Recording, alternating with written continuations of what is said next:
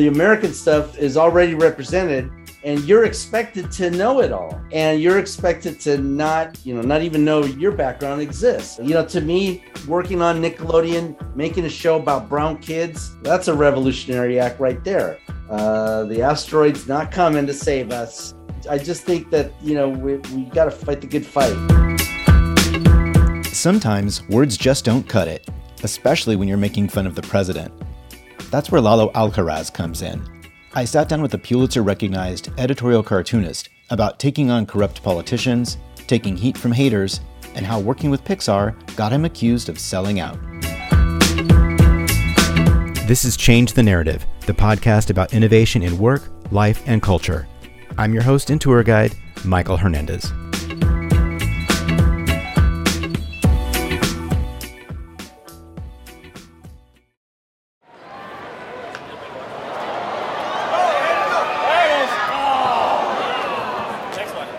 If you live in Los Angeles, you're pretty much a Dodger baseball fan by default. The team is famous for many things, including breaking the race barrier by signing Jackie Robinson, the first black player in Major League Baseball, in 1947. The team relocated from Brooklyn, New York to Los Angeles in 1958 and started playing at the newly built Dodger Stadium in 1962. But the history of the stadium is a dark one. Chavez Ravine, where Dodger Stadium was built, was once home to hundreds of mostly Mexican families. The federal government declared eminent domain to buy the homes and replace them with public housing. Many families took the money, but others refused to leave, leading to a 10 year struggle for the land. But the political winds changed, and the public housing was never built. Instead, the city of Los Angeles bought the land at a drastically reduced price from the Federal Housing Authority and built Dodger Stadium instead. The displacement of people of color for allegedly public purposes is a familiar one in the United States. New evidence shows that federal highways were often built along racial divides in cities, or intentionally planned to disrupt or destroy neighborhoods populated by people of color. On top of past practices like redlining, forbidding people of color from buying homes in white neighborhoods, racial segregation kept our country divided and was another obstacle to economic mobility faced by people of color. When I go to a Dodger game, I see that most of the fans are Latino because, well, the majority of Los Angeles and California is Latino. I wonder how many of these fans are descendants of the displaced families who once lived here. I wonder if other fans know about this history. I wonder if we mistake the word progress for racism. I wonder if it had been our own family homes, if we would think about it differently.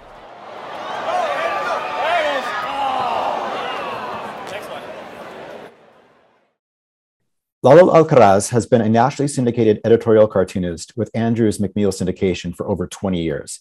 He is also the creator of the syndicated daily comic strip, La Cucaracha, as seen in the LA Times and other papers nationwide. Lalo was an editorial cartoonist for the LA Weekly from 1992 to 2010. Lalo's graphic novel and cartoon books include the New York Times bestseller, A Most Imperfect Union, Latino USA, A Cartoon History, 15th Anniversary Edition, Migra Mouse, Political Cartoons on Immigration, and La Cucaracha. Alcaraz is a producer and cultural consultant at Nickelodeon Animation's The Casagrandes, he has written for Cartoon Network and Fuse TV, and was also a writer producer on the animated TV show Border Town for Fox TV in 2014. Lalo was cultural consultant on the Oscar winning Day of the Dead themed animated Pixar film Coco. He is also currently visual artist in residence for Arizona State University's School of Transborder Studies and principal artist for the vaccine misinformation combating effort COVID Latino, also based at ASU. Lalo is a former illustration faculty member of Otis College Fine Art and Design in Los Angeles. He is a graduate of San Diego State University and UC Berkeley. Lalo Alcaraz, it's such an honor to have you here. Um, I'm a big fan of your work, and I'm really excited to talk about your art and your ideas. So thank you so much.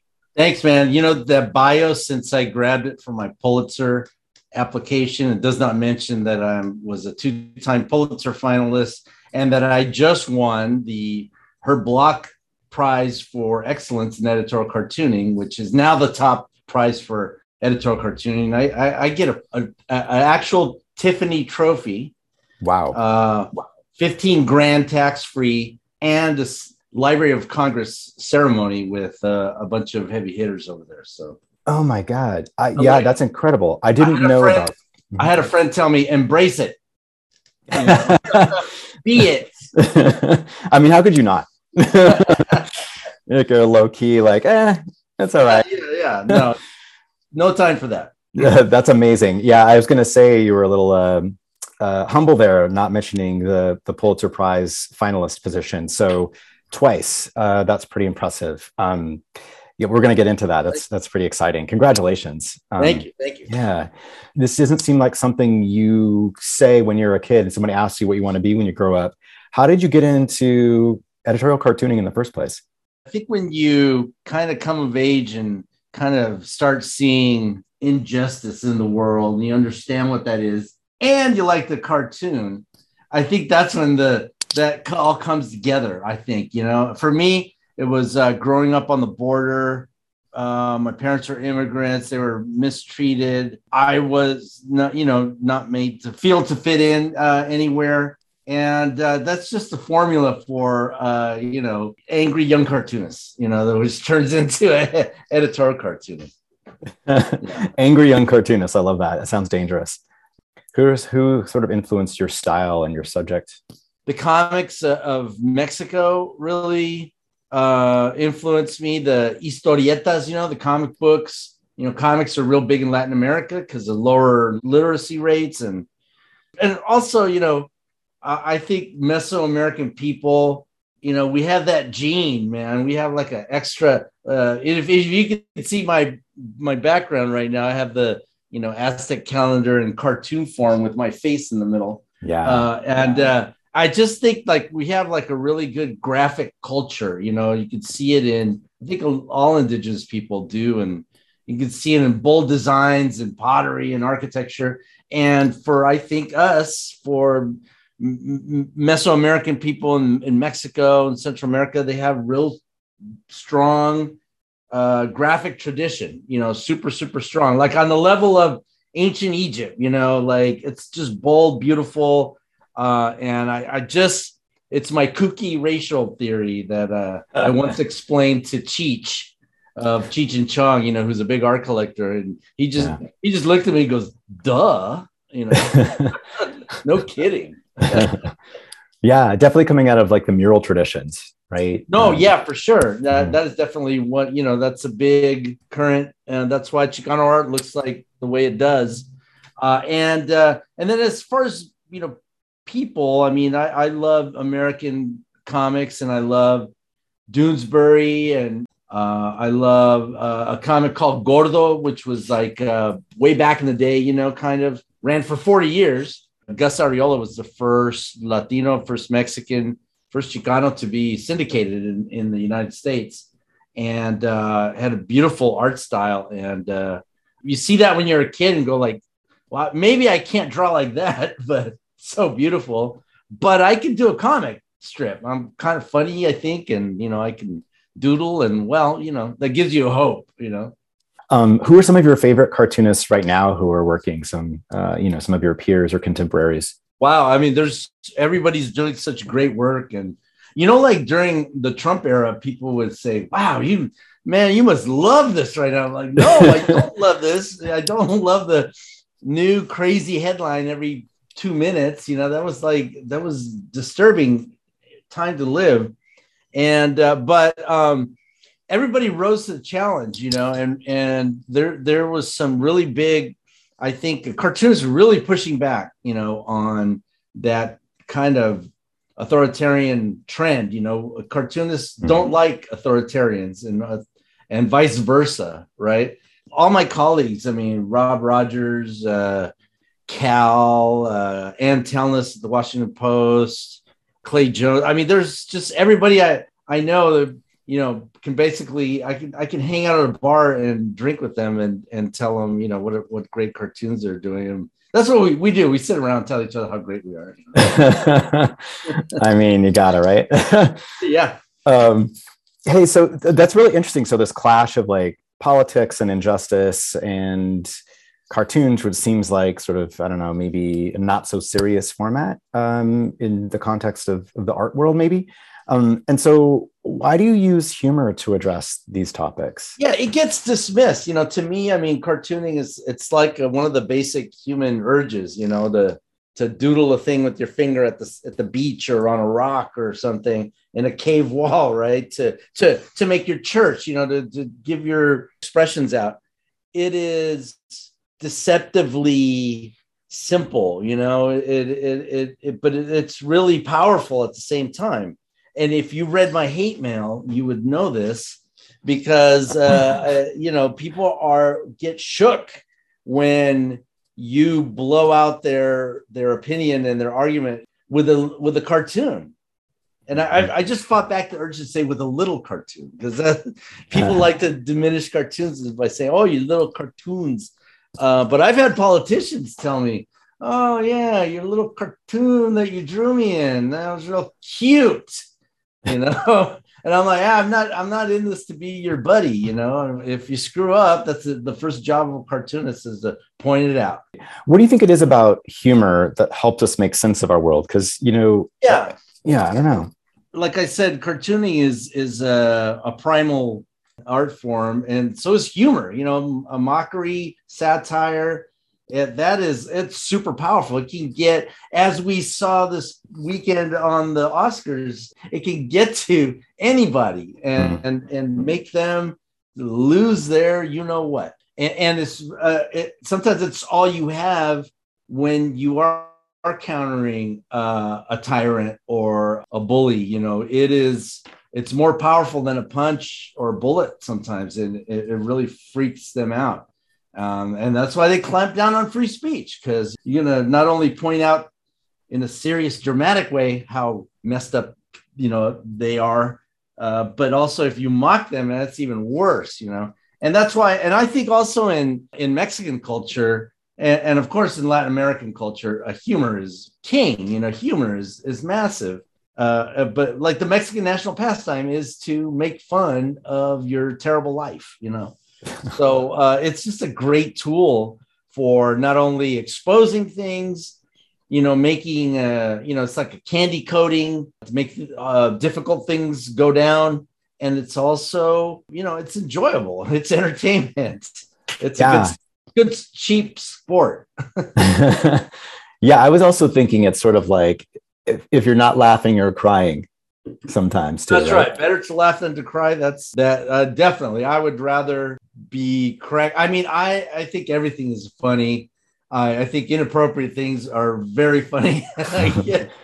So that's how I cope. You know, that's how I I've been getting that out and just seeing the absurdities of life. Life life is, is weird. You got to cope with it by, I, to me, grapple with humor. You know. I mean, I definitely feel like reputation is part of not a defense, but kind of maybe gives you weight. Like I've been doing this for a while. I've got a lot of stuff out there. You have highs and lows, obviously. Every author does, every creative person does. But you know, having a track record, I think, says something about you know your dedication, right, and your thought process. I think that's yeah. really important. You know, look at my daily comic strip. I've drawn about you know I don't know. I think the count was like seven, eight thousand of those uh, for the daily strip, which is going for twenty years. You know, uh, I'm not good at math, but uh, I try to tell them like I have a body of work. If you don't take my one cartoon that I did this week serious, I've got ten thousand more that you could look at, and I think that that es una obra. You know, it is it is uh, uh the the the body of work uh, uh, of a serious person, of a serious writer artist who's committed to doing this. You know, so it reminds me of when I went in to uh, get my approval for my daily comic strip, you know, uh, which I developed at, at, at, a couple syndicates, but mainly at, at Andrews, where I'm at.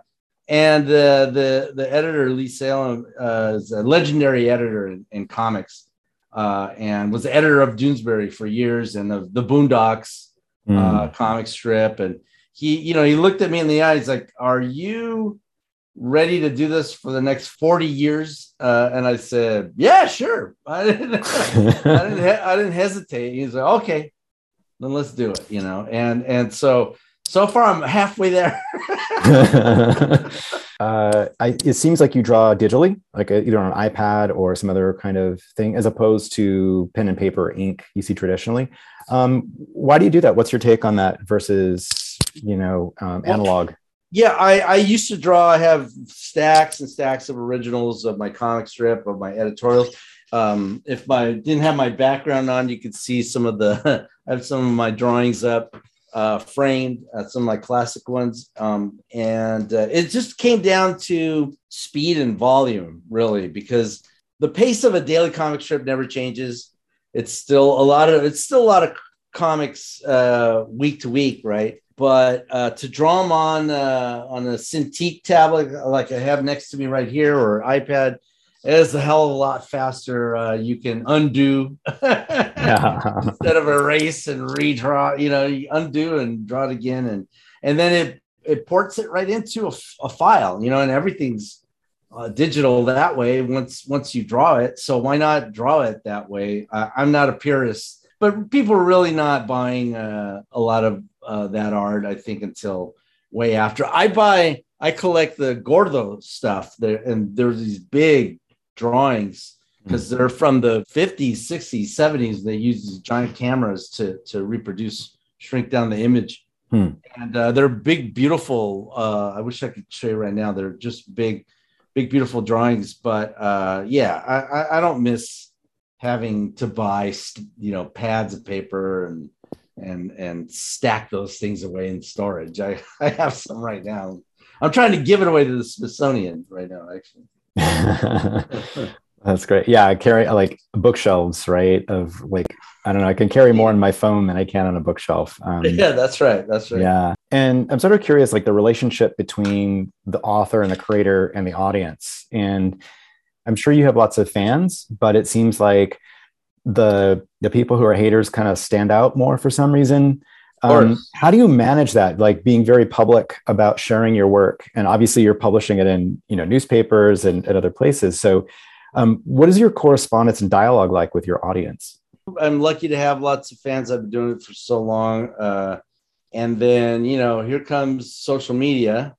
You, you know these people have now have access to possibly get in, you know, onto your attention span.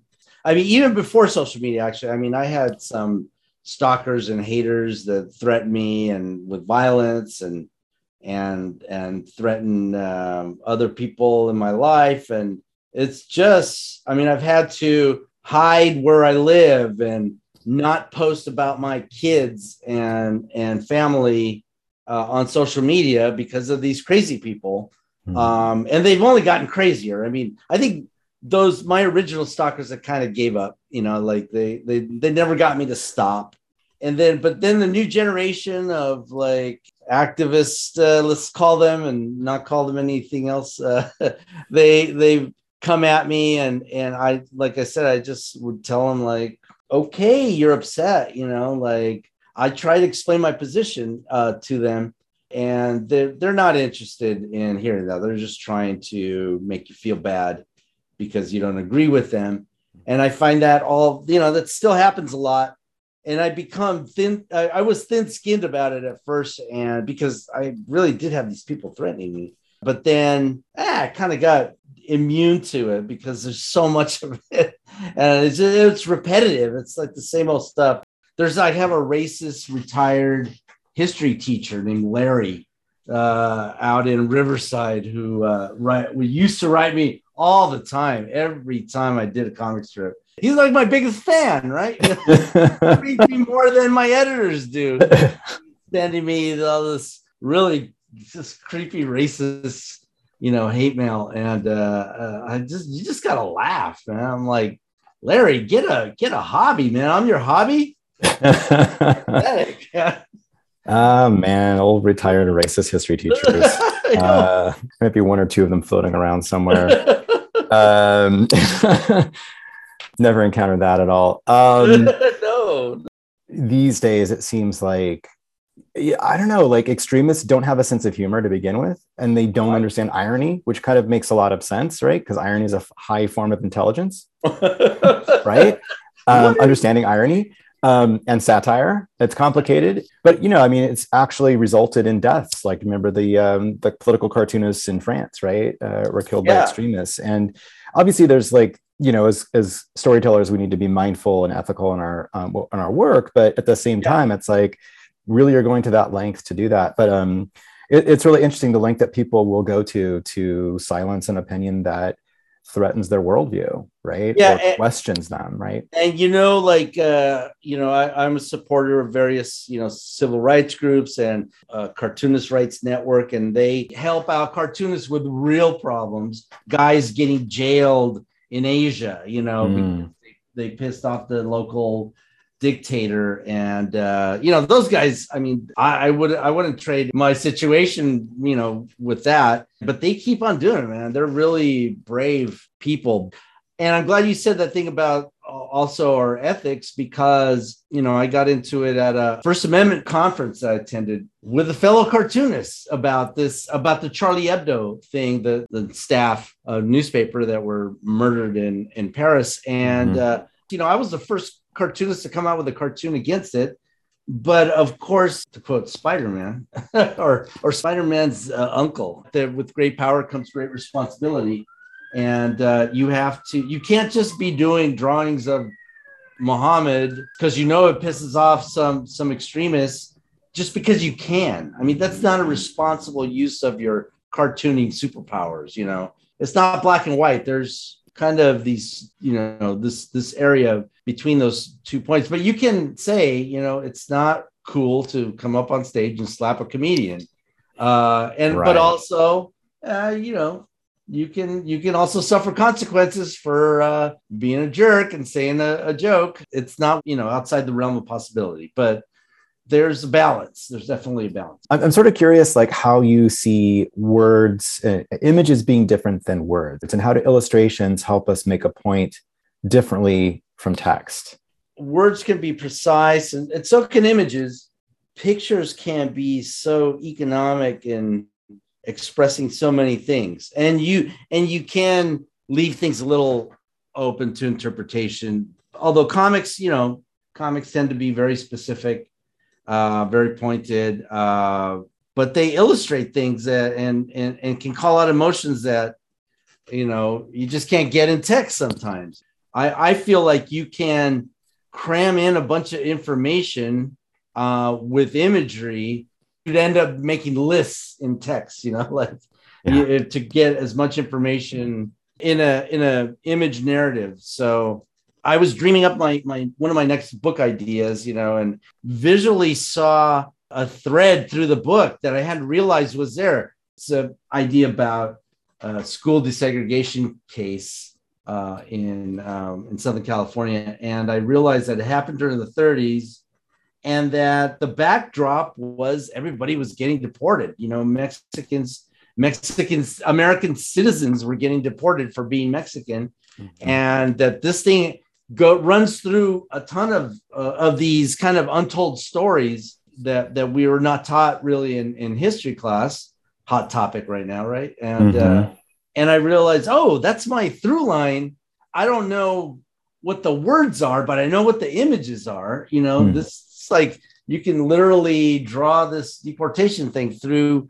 the whole book. Uh, and uh, so that, you know, maybe I, my brain's just messed up and that's how I see everything, you know. But pictures can be so economical, but uh, I don't know if economical is the right word. They they can be really rich and uh, really dense, you know, in a way that that is a turnoff in in writing, you know, right? Yeah, yeah. You know, it's interesting. I mean, there's obviously the the cliched saying that you know pictures worth a thousand words, but right. I, I, don't think that does justice to it. I think you know, I was listening to uh, the Billy Collins uh, masterclass uh, the other night, and Billy wow. Collins is a, a poet, right? And he said, you know, poets say multiple things at once.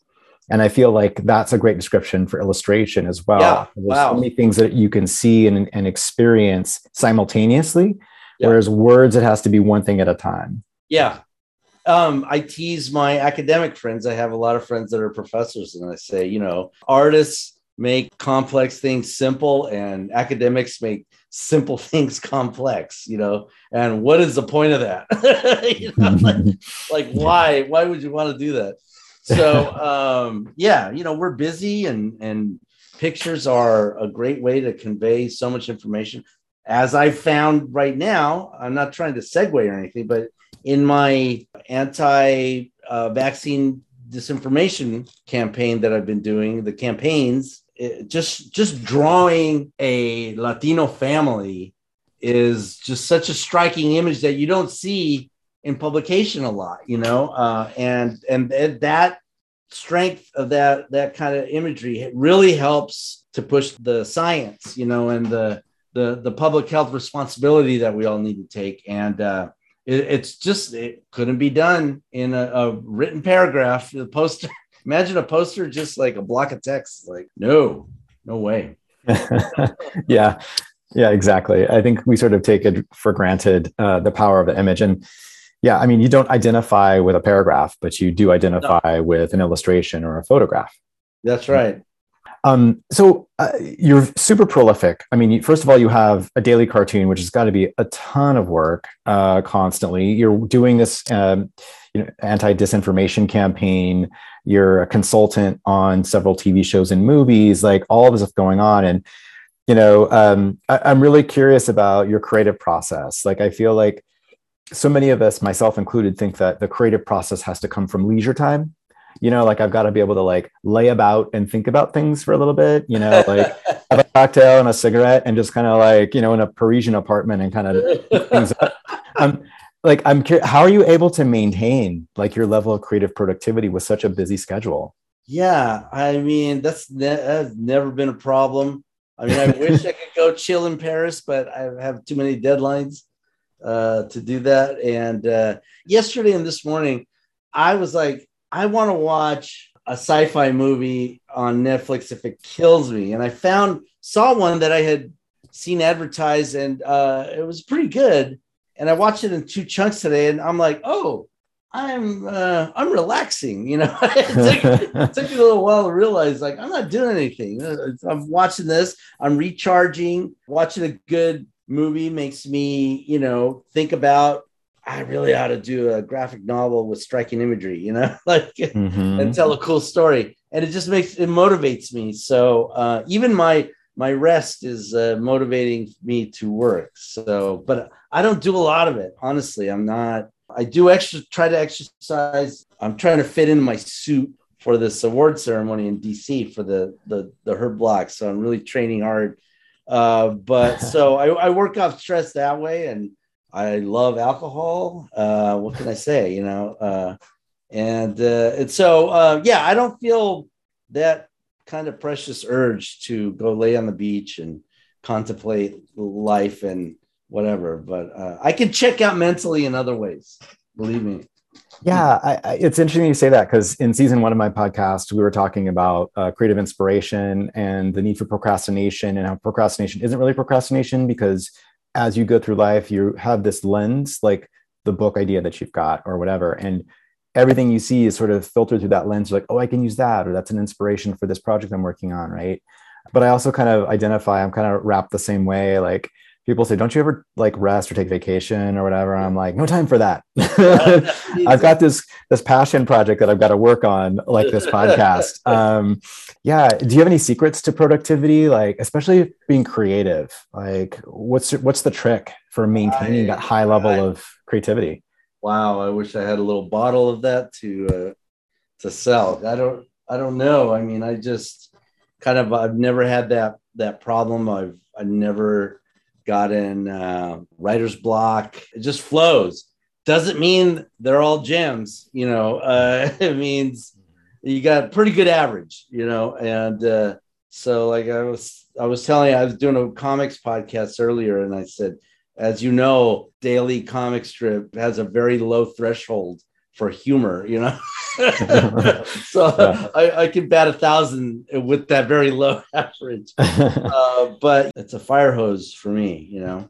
Wow. I just great. my problem is gotta buckle down and do it.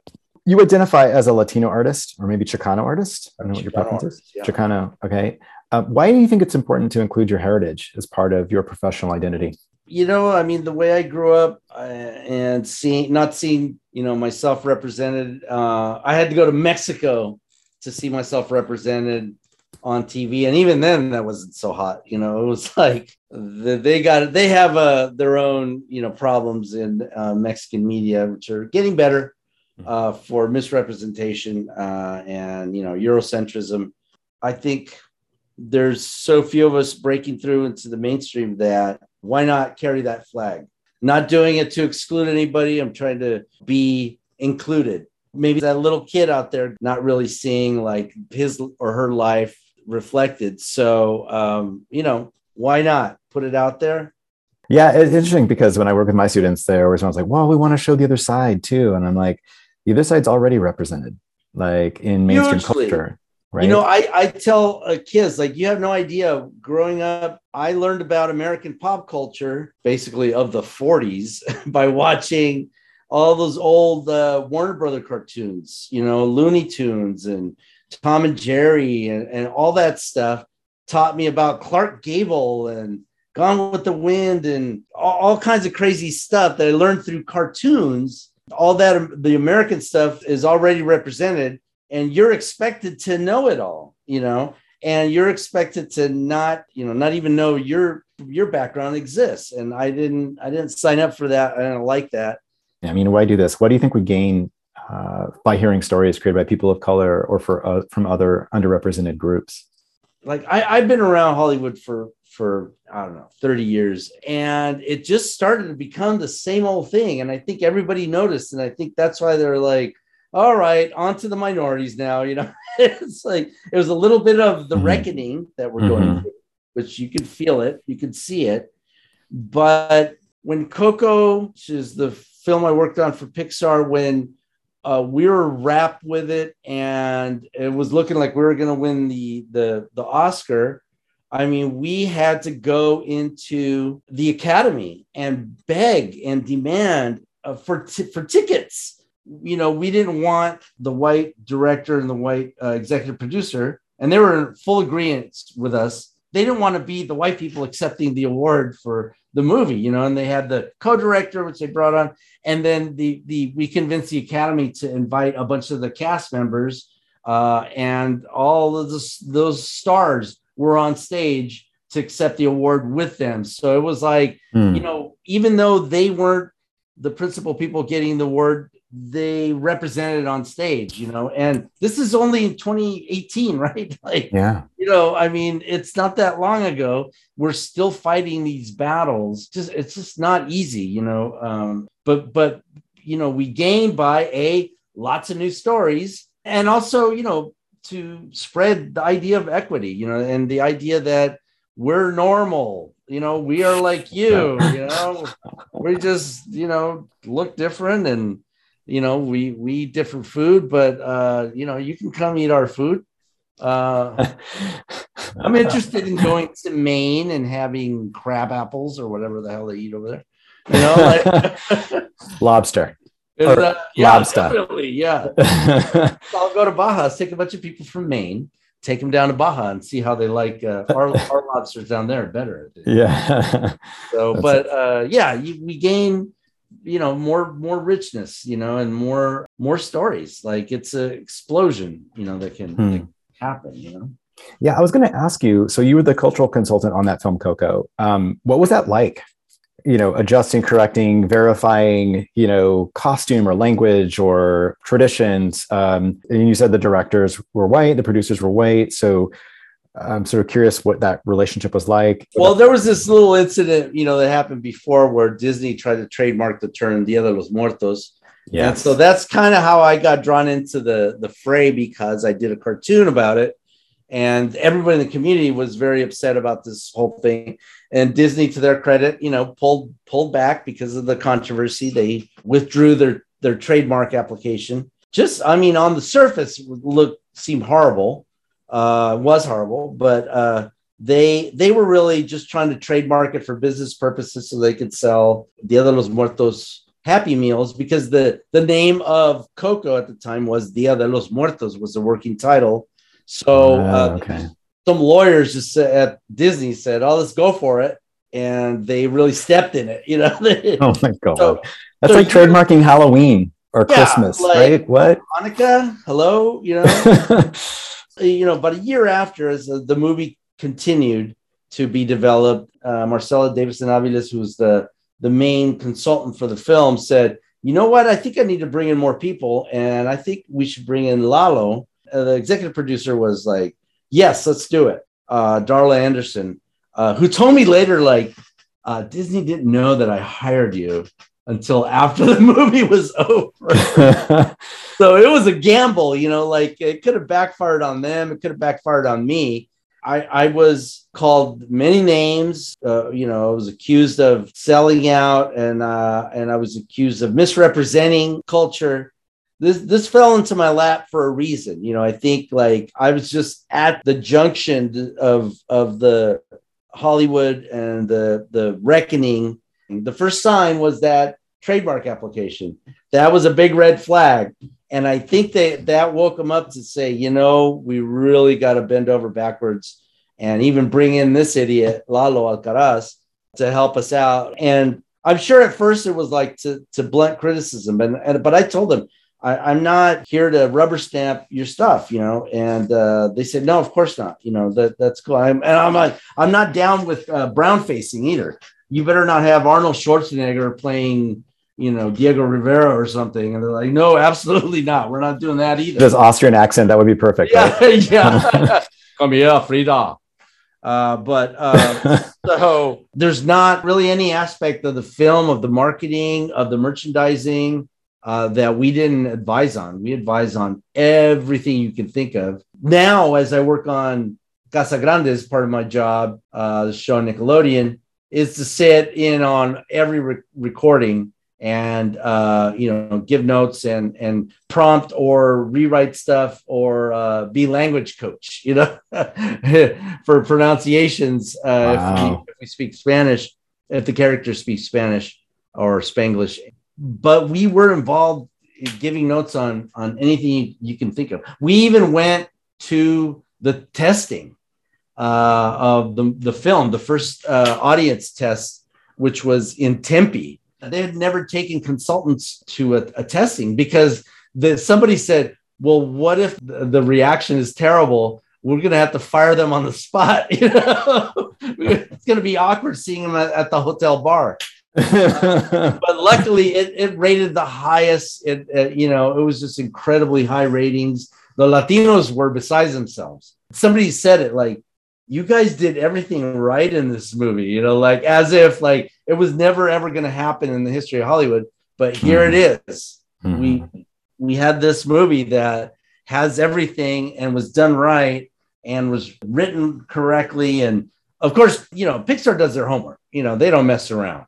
And so they they had already done great research and they had gotten as many Latinos from within Pixar to gravitate to the project. Uh, they had Latinos in the writer, writers room, in the story room, and uh, it was completely different at, at first and we i like to say we we're the the the tip of the spear you know and you know we we we helped sharpen the spears they had a pretty good stick you know and we just re- refined it to the point where it's it's pretty close to perfect Hey, I want to get back to the this idea of political cartooning for a minute. Um, and oh yeah, about political cartoonists. Yeah, that. Um, yeah, no. So um, I don't know. Like, I feel like these days everybody is like so entrenched in their beliefs that nobody changes their position because their position on politics or culture is so tied to their identity and they're wrapped up in that. And if you yeah. contradict that it's like a personal insult.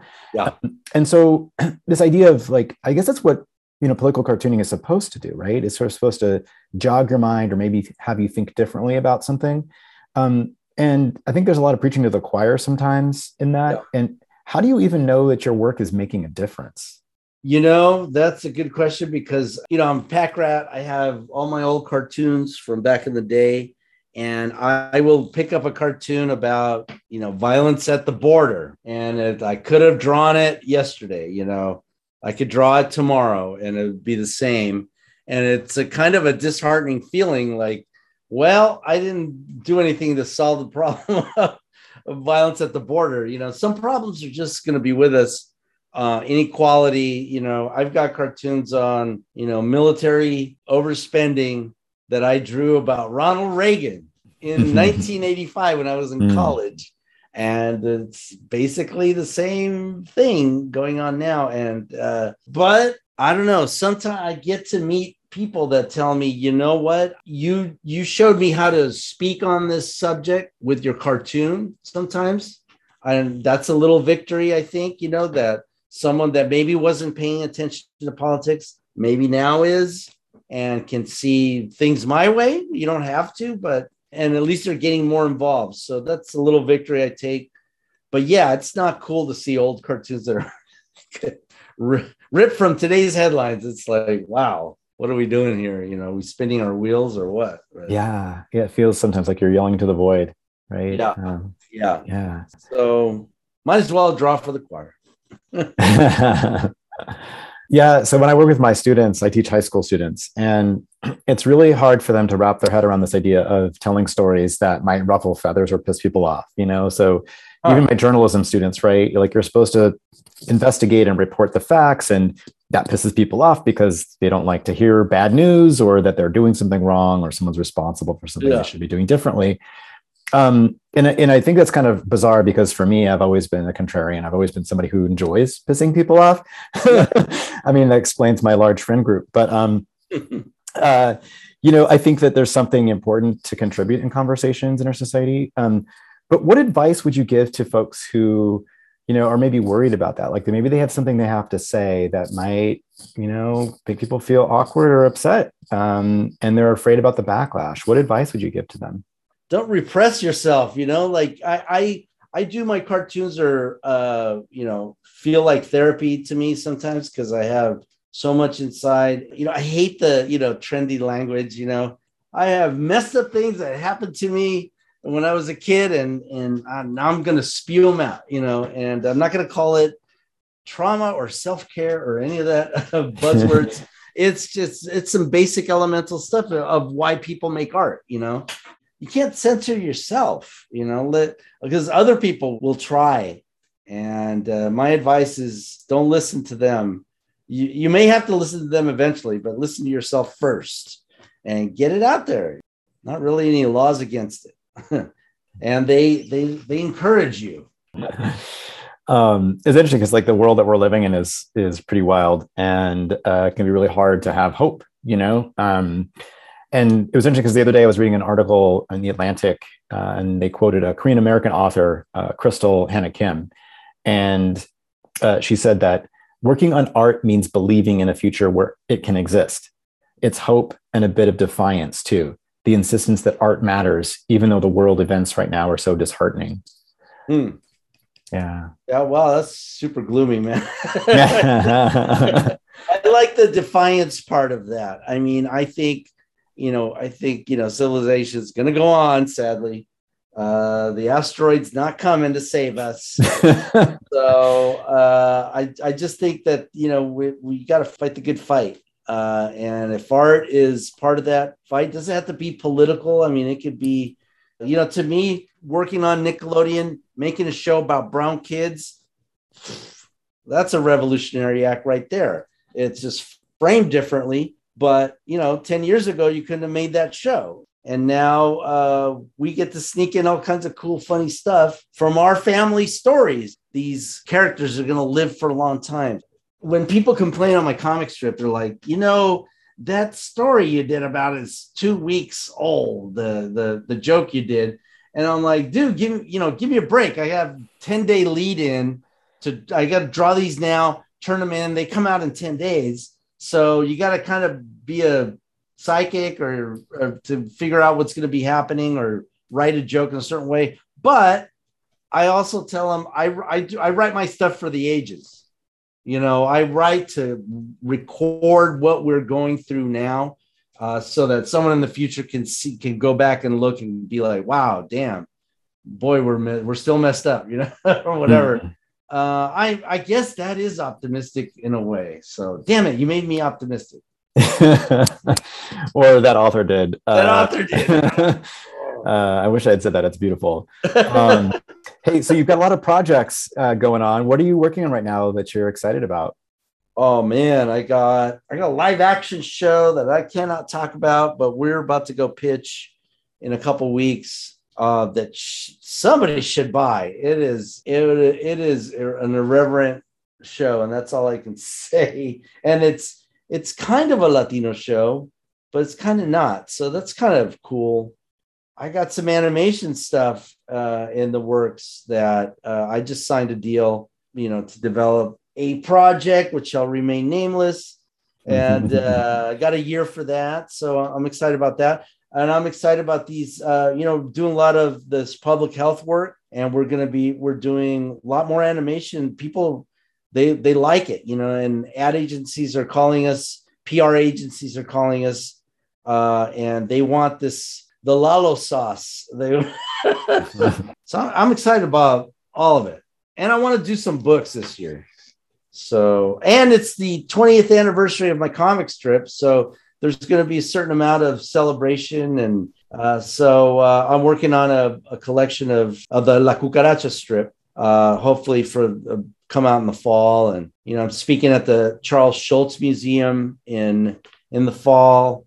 I'm speaking to the national at the National Cartoonist Society uh, convention in uh, Kansas City, where my syndicate's at, and just you know, I'm looking forward to getting the pats on the back for the for the, the little comic strip that could, you know. That's amazing! Congratulations. Oh, thank you. Man. Sounds really exciting. Hey, where can people connect with you and find out more about your work?